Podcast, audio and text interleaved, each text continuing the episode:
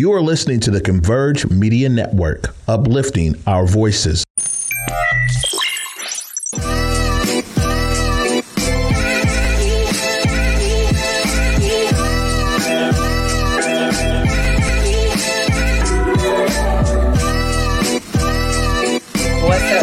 What's up? Welcome back to another Thursday episode of Clapback Culture. I'm your girl, Julia Jessie, and I have a great and special co-host. I'm going to introduce her shortly. Her name is Egypt. She's my good girlfriend and also somebody that I look up to. She can talk a lot of shit. She knows a lot about a lot of things. And so I thought she would be perfect to fill in for JC, who's not able to make it here tonight. So let's go ahead and bring Egypt on into the room. Clapback, give Egypt a warm welcome in these comments. Let her know that you're glad to see her. And listen, Egypt, all you got to do tonight is just be yourself. Give us your honest opinion. I don't know any other way to show up. So good. I'm excited. Good. Well, before we move right into our topics, let's do some brief introduction. Let us know a little bit about you, just real quick, so that we can kind of get to know your background, so we can kind of know where your opinion's coming from. Who is Egypt?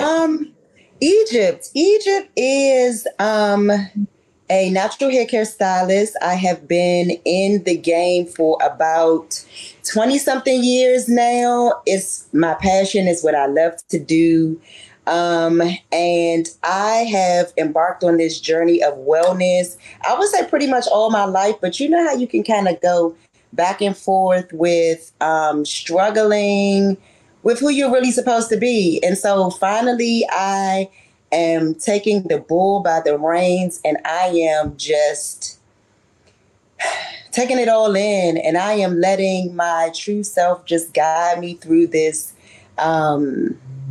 crazy life, you know. So so that's where I am with that right now. I love what it is that I do, which is, you know, my first love, hair. And like I said, wellness is just something that was brought back to me it started out with my dad. And so I am just living life right now. You know, it's funny because I think wellness is a topic, or wellness right now can kind of be a buzzword. You know, a lot of people feel like it's kind of hit the industry, and as it should, right? It should be more highly publicized. But I think a lot of people think of wellness and they think of maybe just like diet and exercise and things of that nature. But really, you have created a lot of programming that takes a holistic approach to wellness. And it's like mind, body, spirit, and like really thinking about the food that we eat and how that turns into fuel, how that can turn into like the way that we think, the words that come out of our mouth, what we read, how we ingest those things. So you guys, Egypt has a holistic approach in a real way. So make sure you guys tap in. We're going to put her link in the bio, www.egyptami.com. She's got a couple things on her website. She's also makes some bomb CMOS for everybody who's tapped in with that superfood. She was curing all of us during COVID at the time when we couldn't get in these hospitals, y'all. Like literally, she had those emergency packs. What were you calling them again? I was calling them just a wellness package. Was it the wellness? I thought it had a name.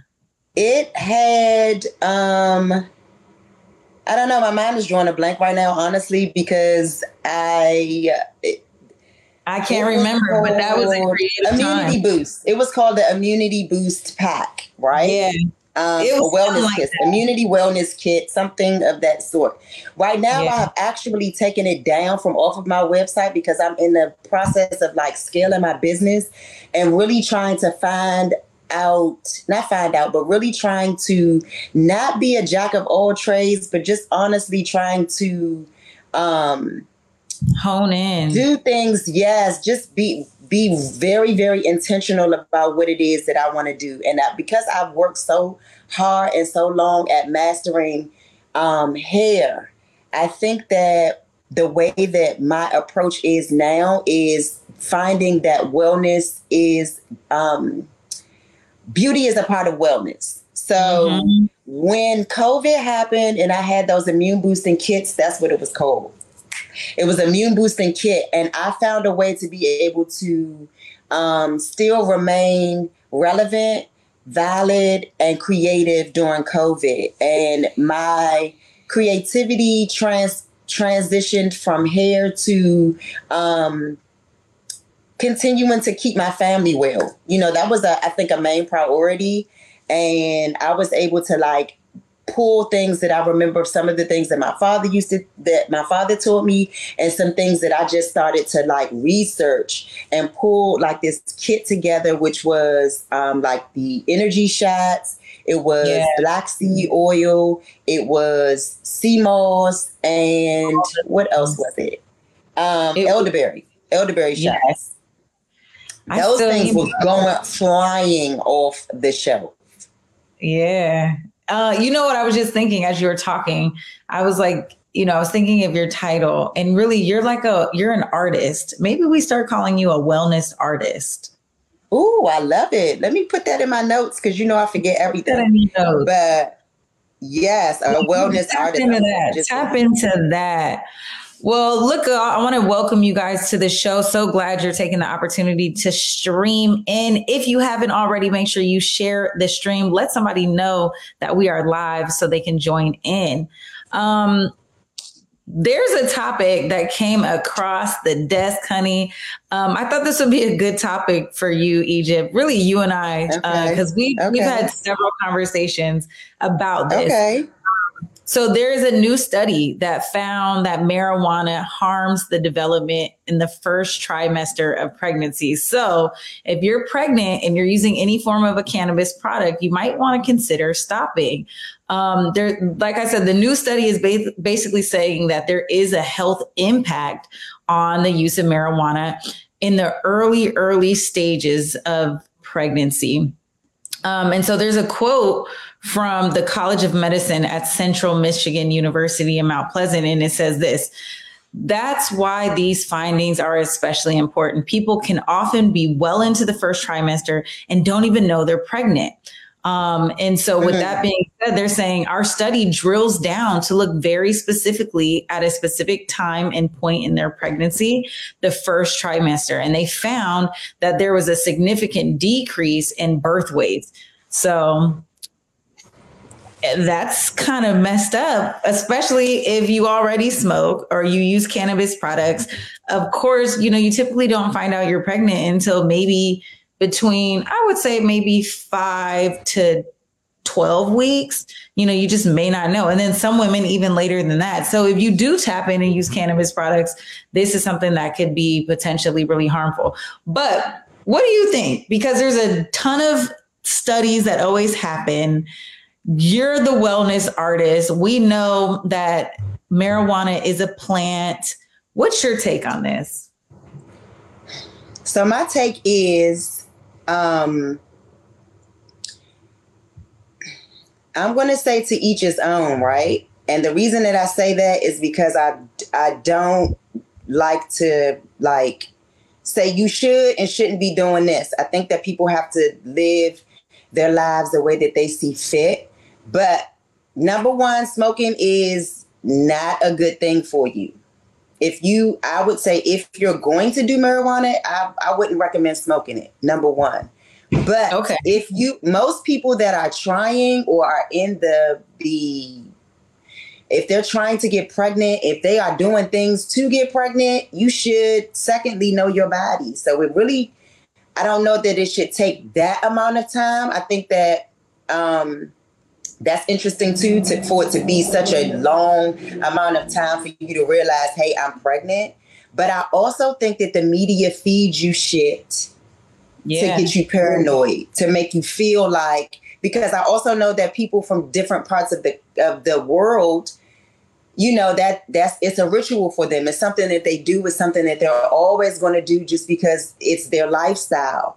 Do they have a low birth weight? I mean, it's subjective based on where you are born.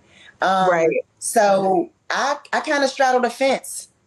I'm honestly just going to say that Part of me says it's bullshit because it's almost like the food pyramid where they saying, oh, eat your dairy, eat your this, eat your that. And now they're like, Black people should not be eating dairy, right? So it's just, I think that the media feeds you what they want you to, it's a way to be able to control you.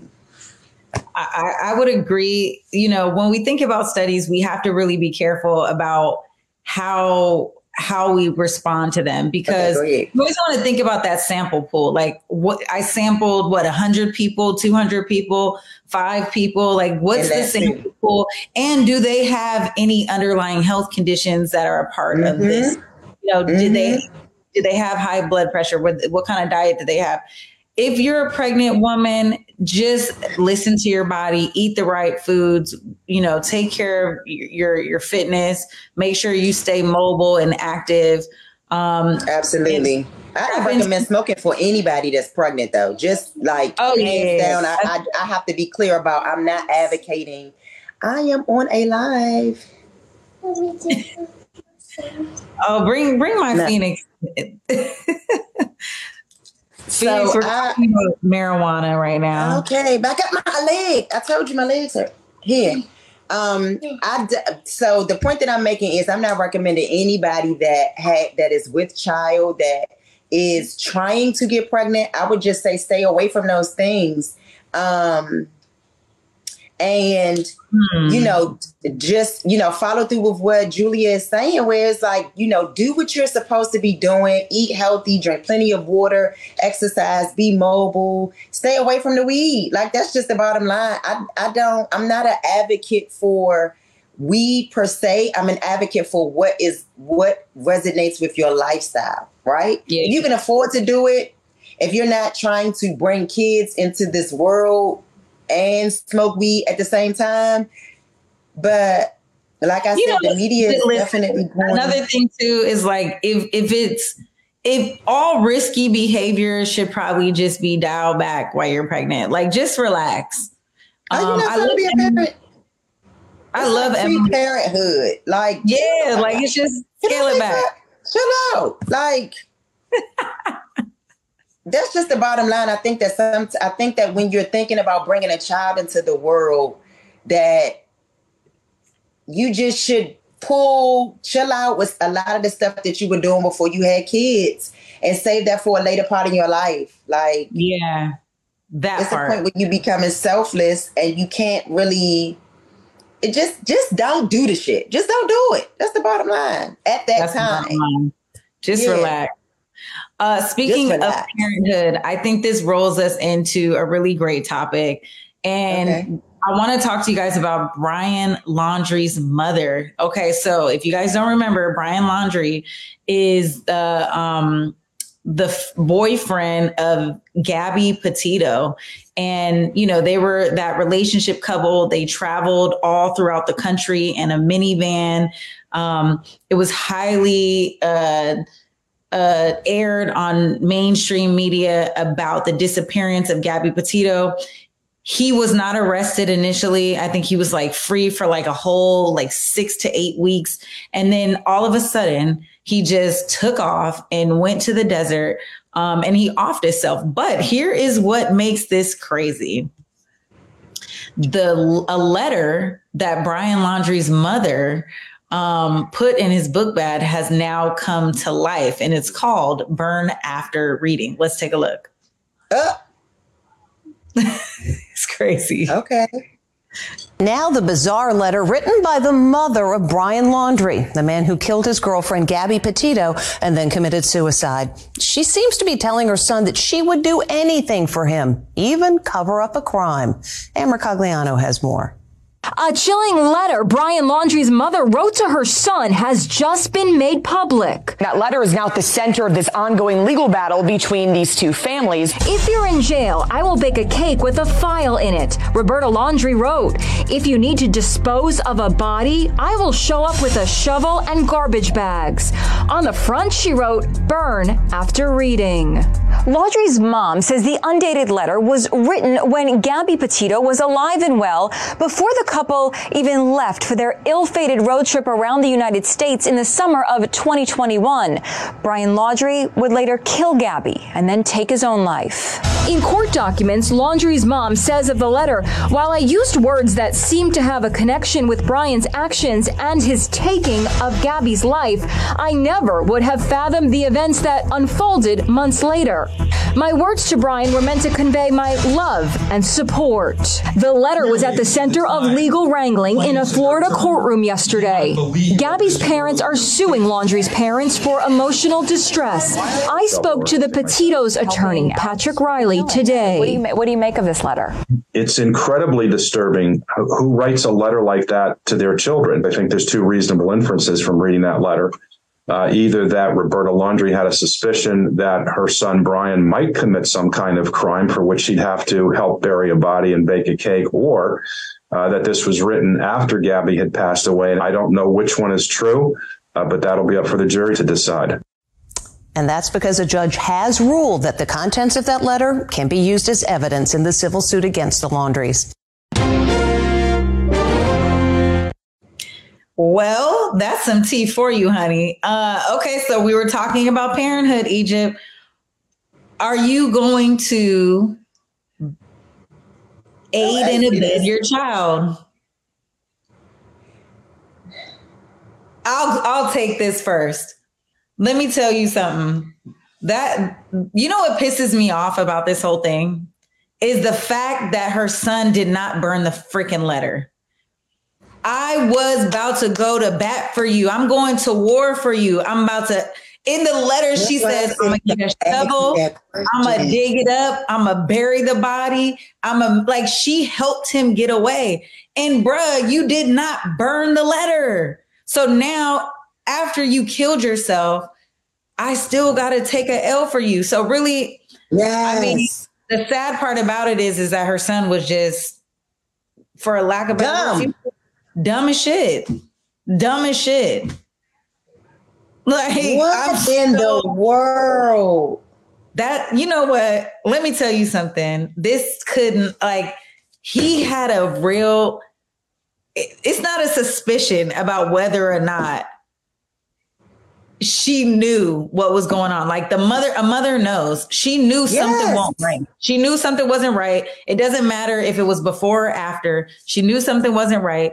And she wrote the letter, slipped it into his bag, and is like, listen, I got your back. Like, I don't know what happened for sure, but if you did kill her, like, just let me know and then I'm gonna make it happen.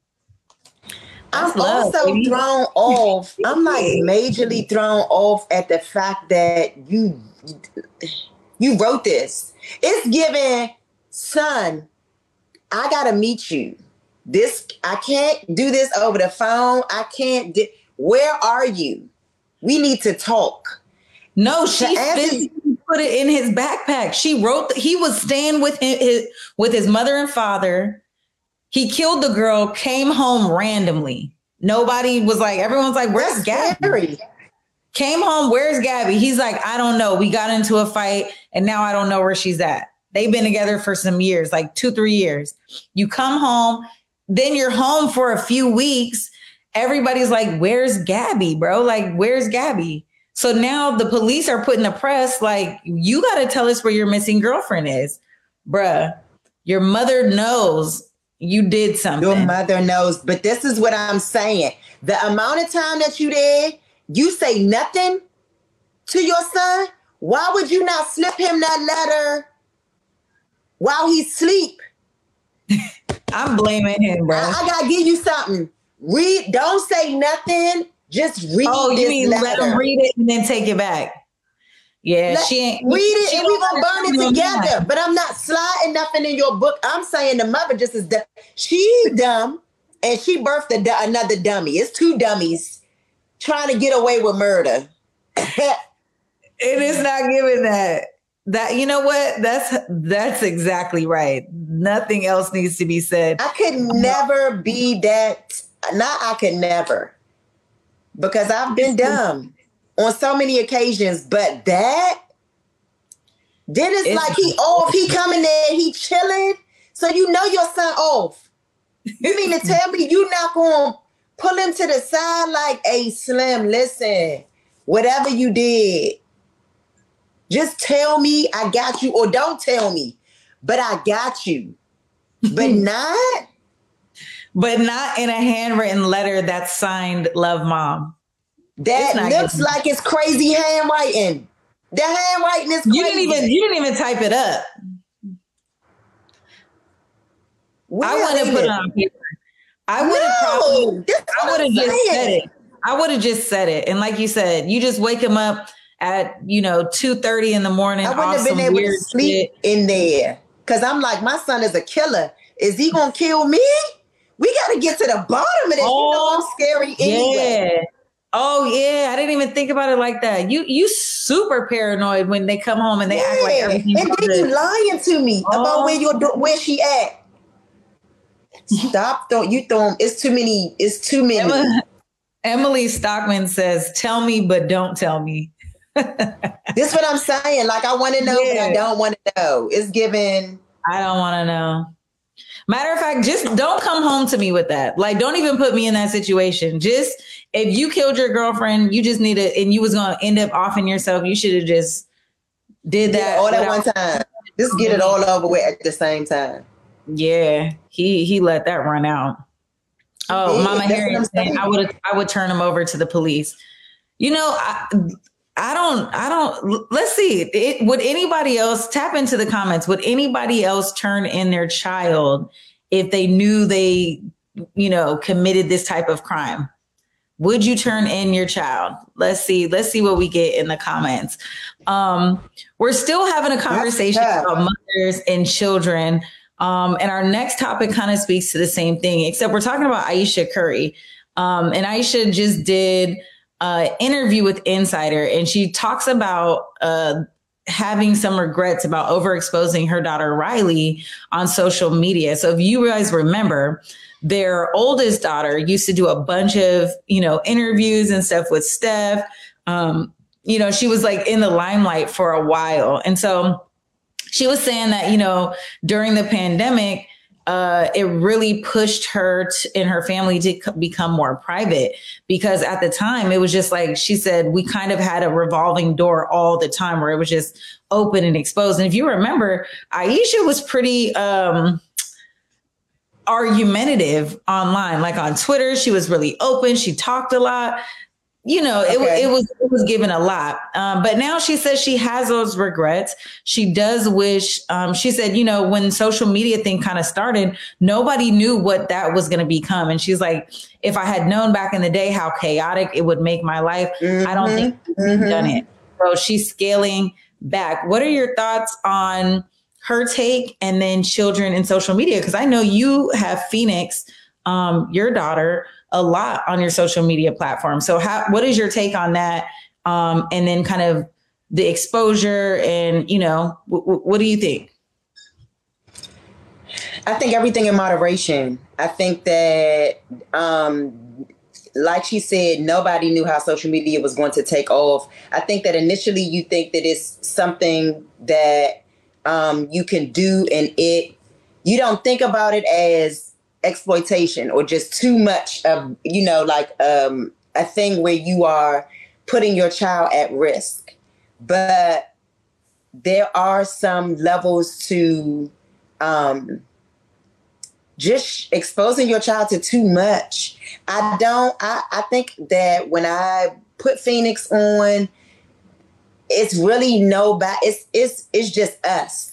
Nobody is really like interfering with it. So that's another thing where it's just like, I don't know. And then just having other people come in with certain things at a certain age, I feel like it's just, it could be too much. But then again, they're celebrities. So it's the thing where you're already in a certain limelight anyway. So I think that, like I said, I'm never one to say you shouldn't do this, you shouldn't do that. You have to do what's right for your family. And I think that I commend her now for scaling back Once you notice there's some things that you need to change and changing them, taking the responsibility to the accountability, being accountable for that and saying, I don't think I really want to do this. That's parenting. That's the right type of parenting. Now, allowing it to continue where you feeling like it could be compromising what's going on at home, then that's the problem. So very, very well said. I guess I'm a little bit surprised that she felt like it was overexposure. You know, as a viewer, from a viewer's point of view, I thought that they were very tasteful in having their child on the front lines. And it you know, as a consumer of content, I think, you know, we got exactly what we wanted. We wanted to see her with her dad and grow and things like that. And we loved watching their family kind of grow in front of us and things of that nature. So I think it's great that she's also like, all right, we got our kids, you know, Steph Curry is not, you know, a brand new athlete. You know, he's a seasoned franchise player right now. And I love that. But I also think about, you know, LeBron and his family and how private they are on social media. You know, Bronny, you know, his whole social media page is just about basketball. And Savannah, you know, you barely see her doing anything that isn't classy and timeless. So it's interesting, the two dichotomies of like how personal people will get on social media. But you know, it to each his own. You know, just if you feel like it's too much for your kids or you feel like it's too much for your household, do what fits best. I think that's kind of the theme for tonight. It's just do what fits you. Do what resonates with you. But I can honestly say that I haven't even seen that one. That like I know the family, but I'm so far removed when it comes to certain things that it's just like I didn't. And that's something that I probably would like because I love wholesome approaches. Like sometimes the ratchet, trashy stuff is just like I like it, but only in increments. So I probably would have felt like, dang, you know, I can have a certain level of appreciation when it comes in a way where it's tasteful. I absolutely love LeBron and Savannah, though, for the record. Period. They should be elevated as the couple that you want to be like their couple goals, period. That's your second popsicle too. Oh, well, on that note, let's take a quick break. And when we come back, we are going to dive into a couple, but not a power couple. We're going to talk about Denea Jackson, the ex-wife of Derek Jackson. And she's going to talk about that body count, baby. Stay tuned. You're watching Clapback Culture. 1 in every 500 African Americans in the U.S. suffers from sickle cell disease. 1 in 3 African American blood donors is a match for patients with sickle cell. 1 appointment to donate blood with the American Red Cross can help save a life. Will you be that one? Visit redcrossblood.org/ourblood today to schedule an appointment at a location near you. COVID-19 hurt my income, my health, and my family. We were about to lose our home when we heard we might be eligible for homeowner assistance funds from the government. We called 1-877-894-HOME, and a housing counselor stepped in. They talked to our lender and saved our home. Because falling on hard times does not have to mean losing your home. Federal funding details at washingtonhaf.org.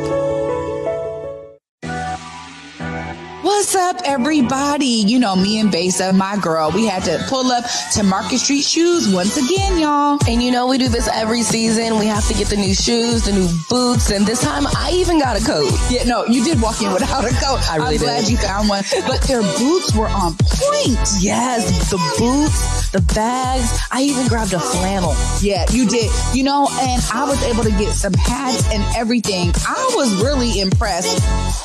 And you know, I was impressed because, of course, I got those white boots that you guys see me wearing everywhere these days. Yeah, no, I look at your white boots and I'm like, darn it, they only have one pair. Me and Basa wear the same size. Of course, every time we walk out with several bags in hand. Several bags and sometimes even a backpack, you guys. Make sure you check out Market Street Shoes. Yeah, please check them out. Where they go, Basa? Ooh, 2232 Northwest Market Street, Seattle, Washington. All right, y'all. Welcome back to Clapback Culture. I told you we was going to have a hot topic. And listen, Denea Jackson is finally breaking her silence after moving on from her estranged husband, Derek Jackson. This came at a time where everybody was on the internet because we were locked in the house. And so let's take a quick look at who Denea Jackson is to remind you guys of their story. Remember, she was the girl who had the helmet of salvation, honey, sat beside her man in silence as he admitted to cheating on social media, and baby did it all in a good bonnet, honey. Let's take a look. In a bonnet. That's what she about to get. So let's recap real quick. Derek Jackson, who preaches about healing, healthy relationships, and toxicity, how to spot a fuckboy, yeah, him. He took to his Instagram back in 2021 to do a confession video with his wife at the time, Denea Jackson. He came out to his millions of fans in a really cringe-worthy video where he confessed publicly about cheating on his wife. And this was, of course, after he was exposed. He didn't just come out and do this. It was because he was caught. Denea's silence was worth 1,000 words. People did not buy this quote-unquote apology video. And when Denea did speak out, it was a lot of biblical talk. You guys remember the helmet of salvation, aka the bonnet. You see a bonnet, I see the helmet of salvation. You see a durag, I see the helmet of salvation. Child, she even tried to put a curse on people who were speaking up for her and speaking against her marriage. It was a mess. And so I'm glad that Denea actually came out to clearly express herself and express her experiences. After that, was everything going great for a period of time? Was there a period of time of wedded bliss? No, we're not going to do that then. So wedded bliss. Was it happy? Was it like, oh, he stopped. He ain't. I'm not threatened by other women that he's bringing into the relationship. No. We're good. He's thriving. He's doing these car videos and he's thriving, inspiring millions of women across the world. And he's treating me the same way as what he's telling other women to accept treatment as. He's honoring me as his queen. I'm his wife and he's treating me accordingly.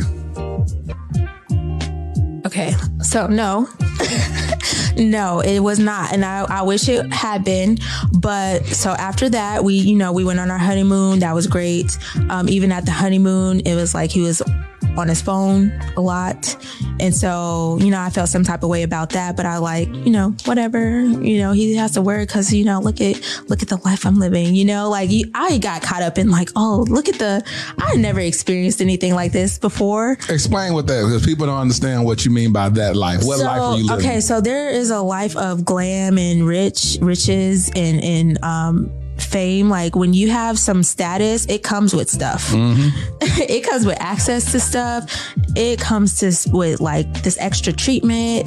It comes with money. I had not experienced any type of level of that. And I'm like, I've been all them Disney movies paying off. I'm living the life of the rich and famous. Look. Baby, that life of the rich and famous is not really what it was. So this is our first time hearing what really was going on with Denea Jackson, you guys. She did a part one. Part two is getting ready to drop on it's called the Dear Future Wifey podcast. Make sure you guys check that out. Dive in. It's over an hour. It's almost a 2-hour long interview. Couple things before I throw this to you, Egypt. Super glad to hear her speak because the last time we heard from her, she was losing her mind. And I was really, really, really interested in this story because of how she was on social media just spiraling out of control. And a part of it was why and where's her community of people to say, put your phone down, grieve, go through this moment, heal, go through your pain? Because baby, she was on social media.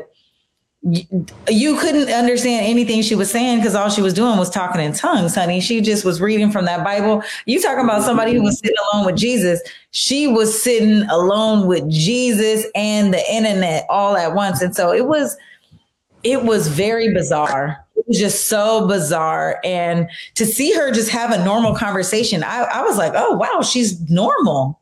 Mm-hmm. You know what I'm saying? She's not this huge, like, Bible thumper. She can actually speak English. You know what I'm saying? Like, she's not, she just doesn't speak the Old Testament. It was a lot. But in this interview, she reveals that Derek Jackson admitted to her that he had cheated on her with over 100 women in the time that they were married.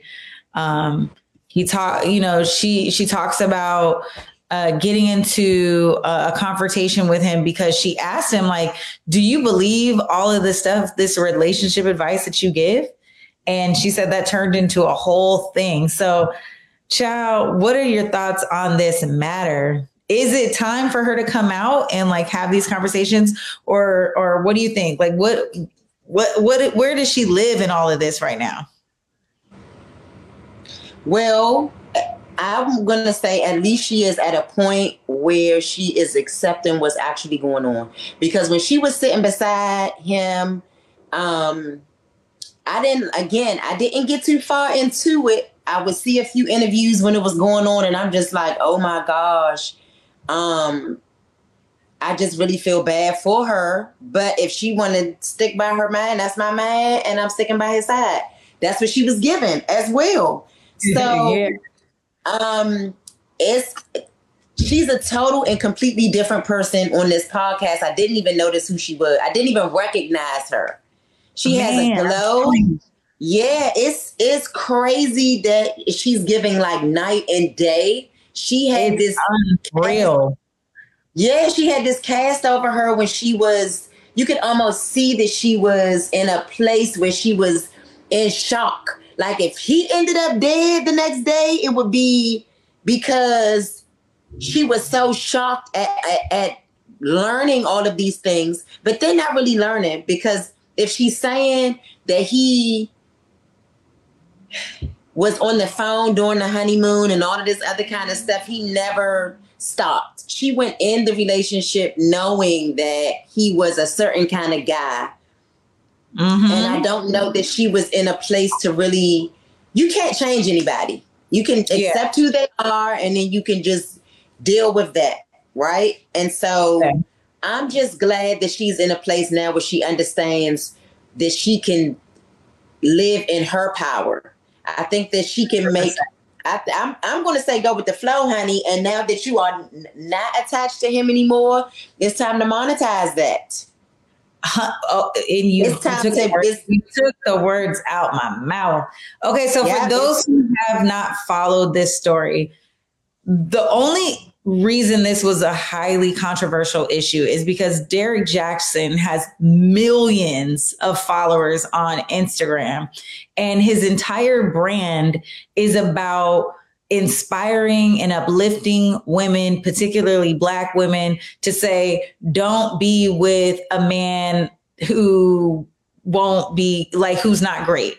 And these are all the signs of a guy who's cheating on you. These are all the signs of a guy who doesn't take you serious. You know, he's the relationship guru, and he's monetizing. He wrote books. He's selling books. I mean, he was like that go-to relationship guru. And the interesting thing is I had no idea who he was until all of this happened. But he would do these inspirational videos, like mass amounts of content, and his platform totally blew up from it. And he was making a lot of money. He even had a book deal in the midst to talk about how successful his marriage is. So because he's such a hypocrite, and he's literally cheating on his wife with hundreds of women. That's why this became a story. But to your point, Egypt, I love that Denea Jackson is now taking her own lane in this, right? And taking back the story and monetizing it for herself. Yes. Because reclaiming herself. She is reclaiming it. The Black news media has totally picked this story back up. Essence did an article about it. So I was like, I loved it. And I love that she selected such a great platform to tell her story. I absolutely love that platform. Very tasteful. I watched his stuff I watch his stuff all the time. I absolutely love this guy. There hasn't been many things that he said that I'm just not like I'm always here for him. It's not like he's like super judgmental. He just has these theories. He has people on that really know what they're talking about. And to what's Denea Jackson, I just am, like I'm saying, I'm glad that she's sitting in her power now. And there is a time where she had to be able to process all of that stuff that was going on. And that was however long it took. I guess, Matt, what was that? Has it been a couple of years since all of that stuff happened? Yeah, so it originally dropped in 2021, the beginning of 2021. And then it was, you know, I guess it was like a good 3 or 4 month run. And then, of course, it died out. And so this is, you know, kind of the resurfacing of it in a real way. Of course, he got back on Instagram. I don't know if he still does the relationship stuff. I'd love to find out. But right now, we're going to keep uplifting Denea Jackson and supporting her. Absolutely. If you guys don't know already, the handle is Dear Future Wifey Podcast. Make sure you guys go check that out. Listen and tap into this interview because it's definitely worth a listen. Yeah, I know. I'm going to watch it. I had a couple other topics I wanted to talk about, but I really want to get to this clapback and we don't have much time. So before we do that, I just want to say rest in peace to Tina Turner. We lost a good one. She died at the age of 83, I believe, for very quietly kept health complications, some health issues she was going through. So you never know what anybody's going through, but what a beloved Black woman. Protect Black women at all costs. So this is definitely a loss to our community. And so we're going to just take a quick moment of silence and honor her. Ashe. Okay. So listen, this story, Control Egypt. I had no idea. This, I don't know if my timeline just feeds me this kind of like crazy. My timeline ever since I became a mom is nothing but babies and kids. This threw me off so bad. I had to clap back at it and I had to bring it to you guys. This young girl is accused of killing her newborn baby. But the story is mad wild to me. I have a whole video that explains it all. There's no need in me wasting any more time. Let's watch it. We'll come back and we'll break it all down.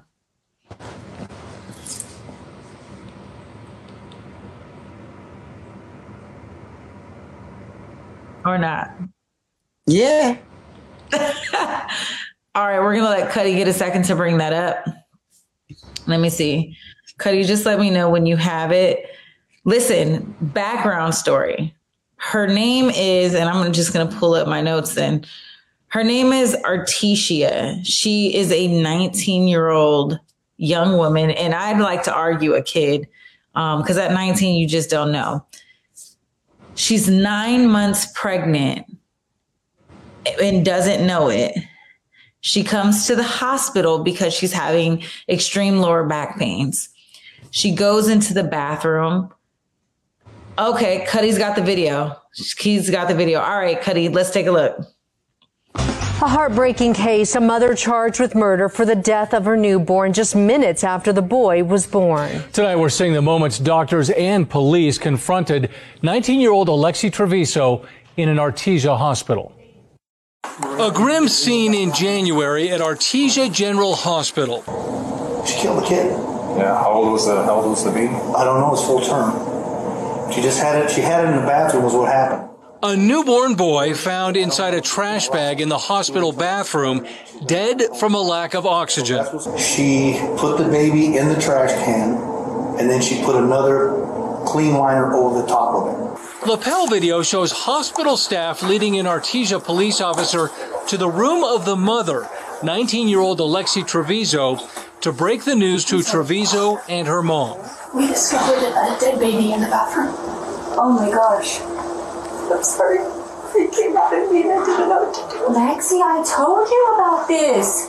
But I just asked you, baby, to tell me the truth. Scared me. Nurses tell officers Treviso denied being pregnant or even having sex.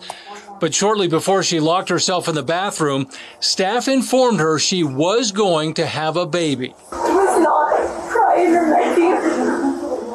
What did you do to it? Okay, stop right here. Confronted with a frightened teen and her mother in disbelief, the doctor needs a reminder that Treviso is legally an adult. I just need your permission to transfer her for medicals. She's 19. Oh, you're right. Treviso's mother trying to get answers. Like, how big is the baby? It's full term. What? 9 months? Something was crying. Let's see. Have you watched the news of the girls that what they do to their babies and what they go to jail? As officers explain, Treviso is now under investigation. You are detained. You are not free to leave at this point. Do you understand that? Yes, sir. And Treviso admits what she's done. You put it in the bag? Yes. Yeah. In what bag? Why didn't you say anything to us? Do you want to get in trouble for this now? You could get in trouble for this. On Tuesday, Judge David Finger released Treviso from jail pending trial, saying there's no reason to believe she's a danger to the community. He did, however, say if she got pregnant again, she would be a danger to herself and her unborn child. You are not to have a continuing personal relationship. Now, I'm going to read you that definition. Continuing personal relationship means a dating or intimate relationship. Treviso's defense attorney has suggested the hospital is to blame for what happened. Egypt. What? I saw this. And at first I was like, this is not real. Is this real? We live in a time where, I mean, we're watching all of this literally unfold. A part of me, my heart breaks for her. Watching that because she's so immature. Yes. Right? Like, literally like clueless in a sense. What happened is, you guys, if you followed the video, she came into the hospital for lower back pain. The doctor said, oh no, you're pregnant and you're about to have a baby. And she says, oh, let me go use the bathroom. She locks herself in the bathroom and gives birth. The defense attorney for this young girl is saying that it's the hospital's fault somehow. I don't think the hospital is responsible. However, I'm wondering why they allowed her to stay in the bathroom for so long to give birth.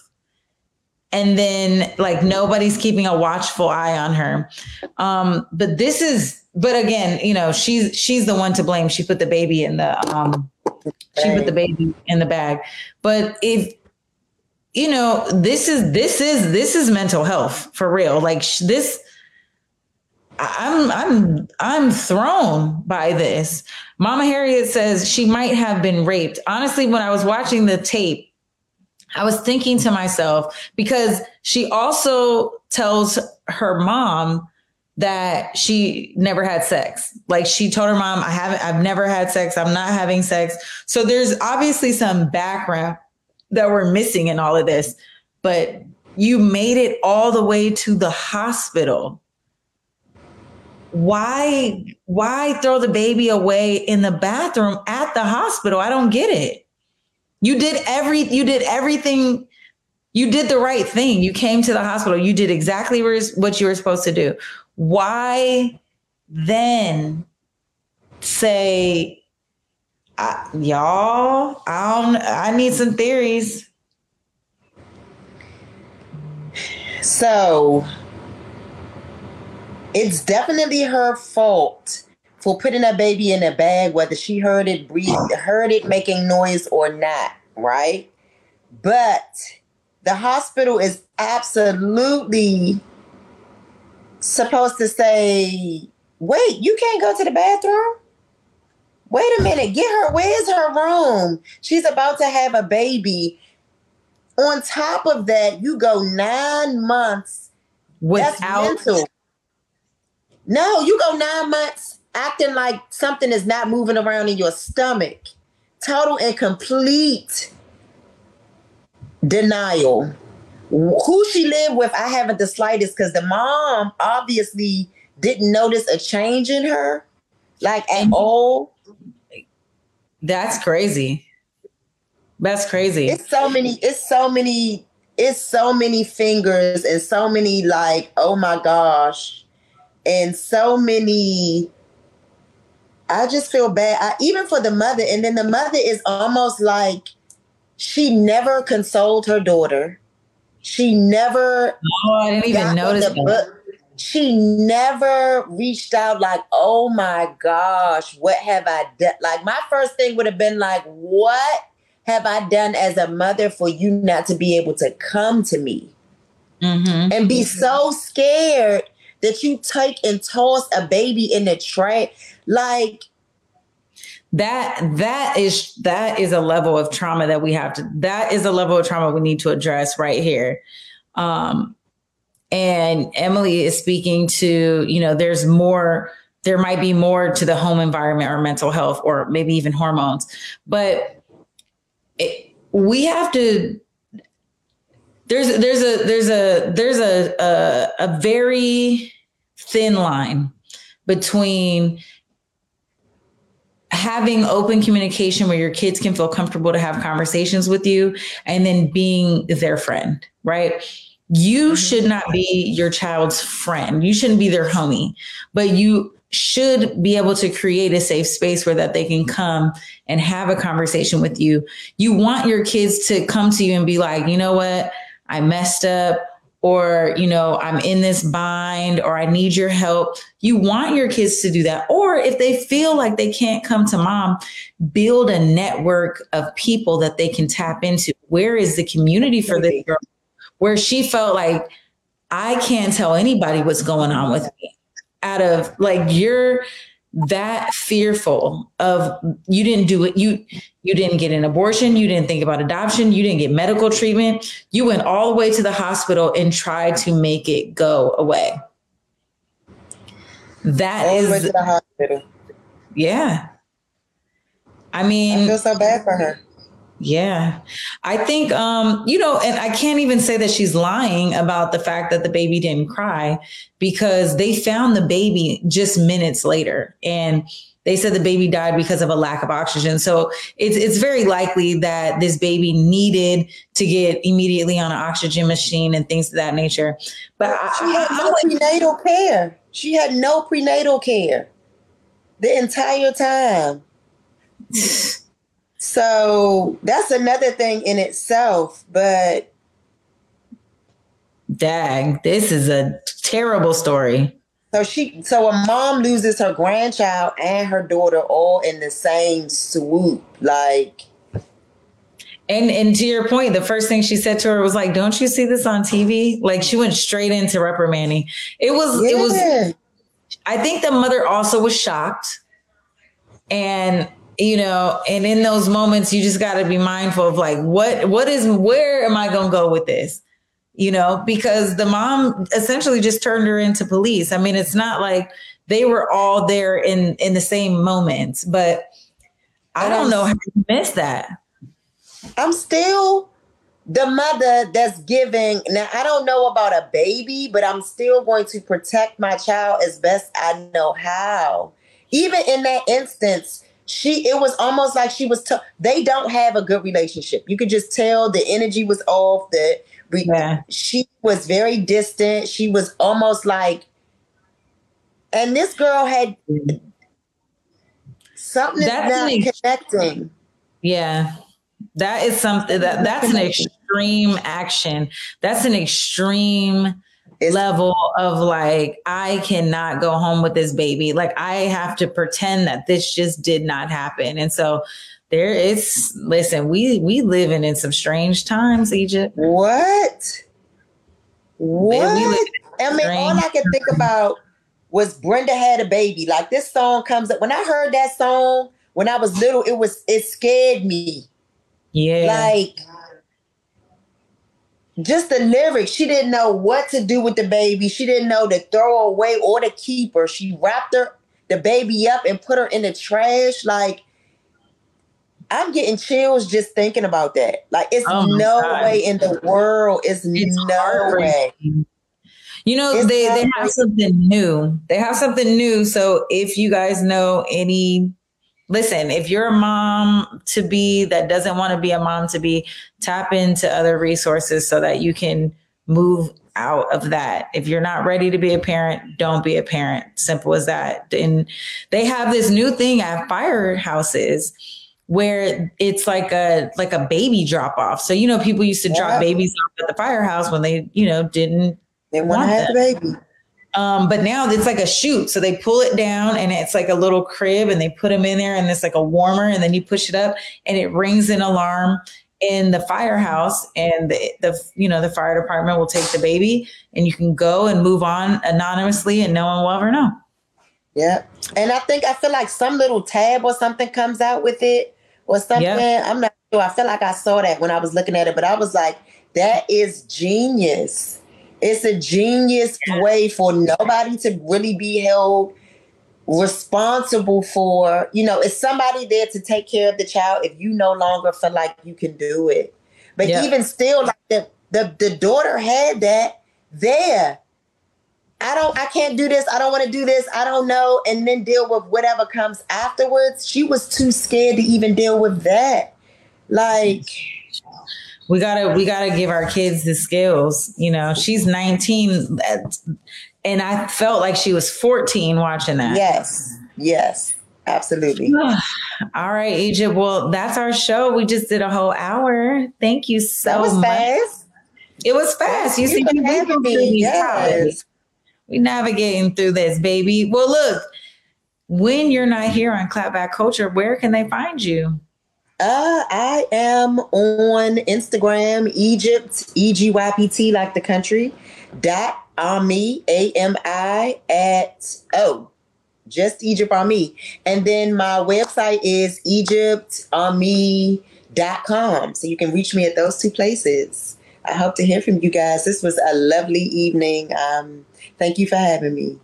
Good. Well, we'll definitely make sure to have you back. So, all right, y'all, you know where you can find me at Instagram and Twitter at Treasure of Jules. You know what it is. Please pull up, follow me. Let me know what you want to talk about next week. Until then, have a great Memorial Day weekend. Salute to all our fallen soldiers and thank you for serving our country.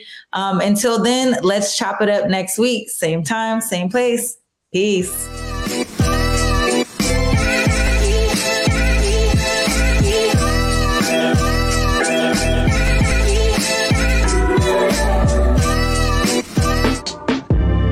Converge Media produces culturally relevant content for Black and urban audiences.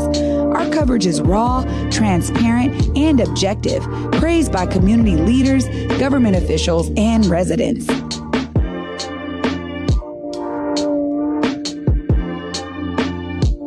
Support Converge Media today via Venmo, Cash App, or PayPal at Converge Media.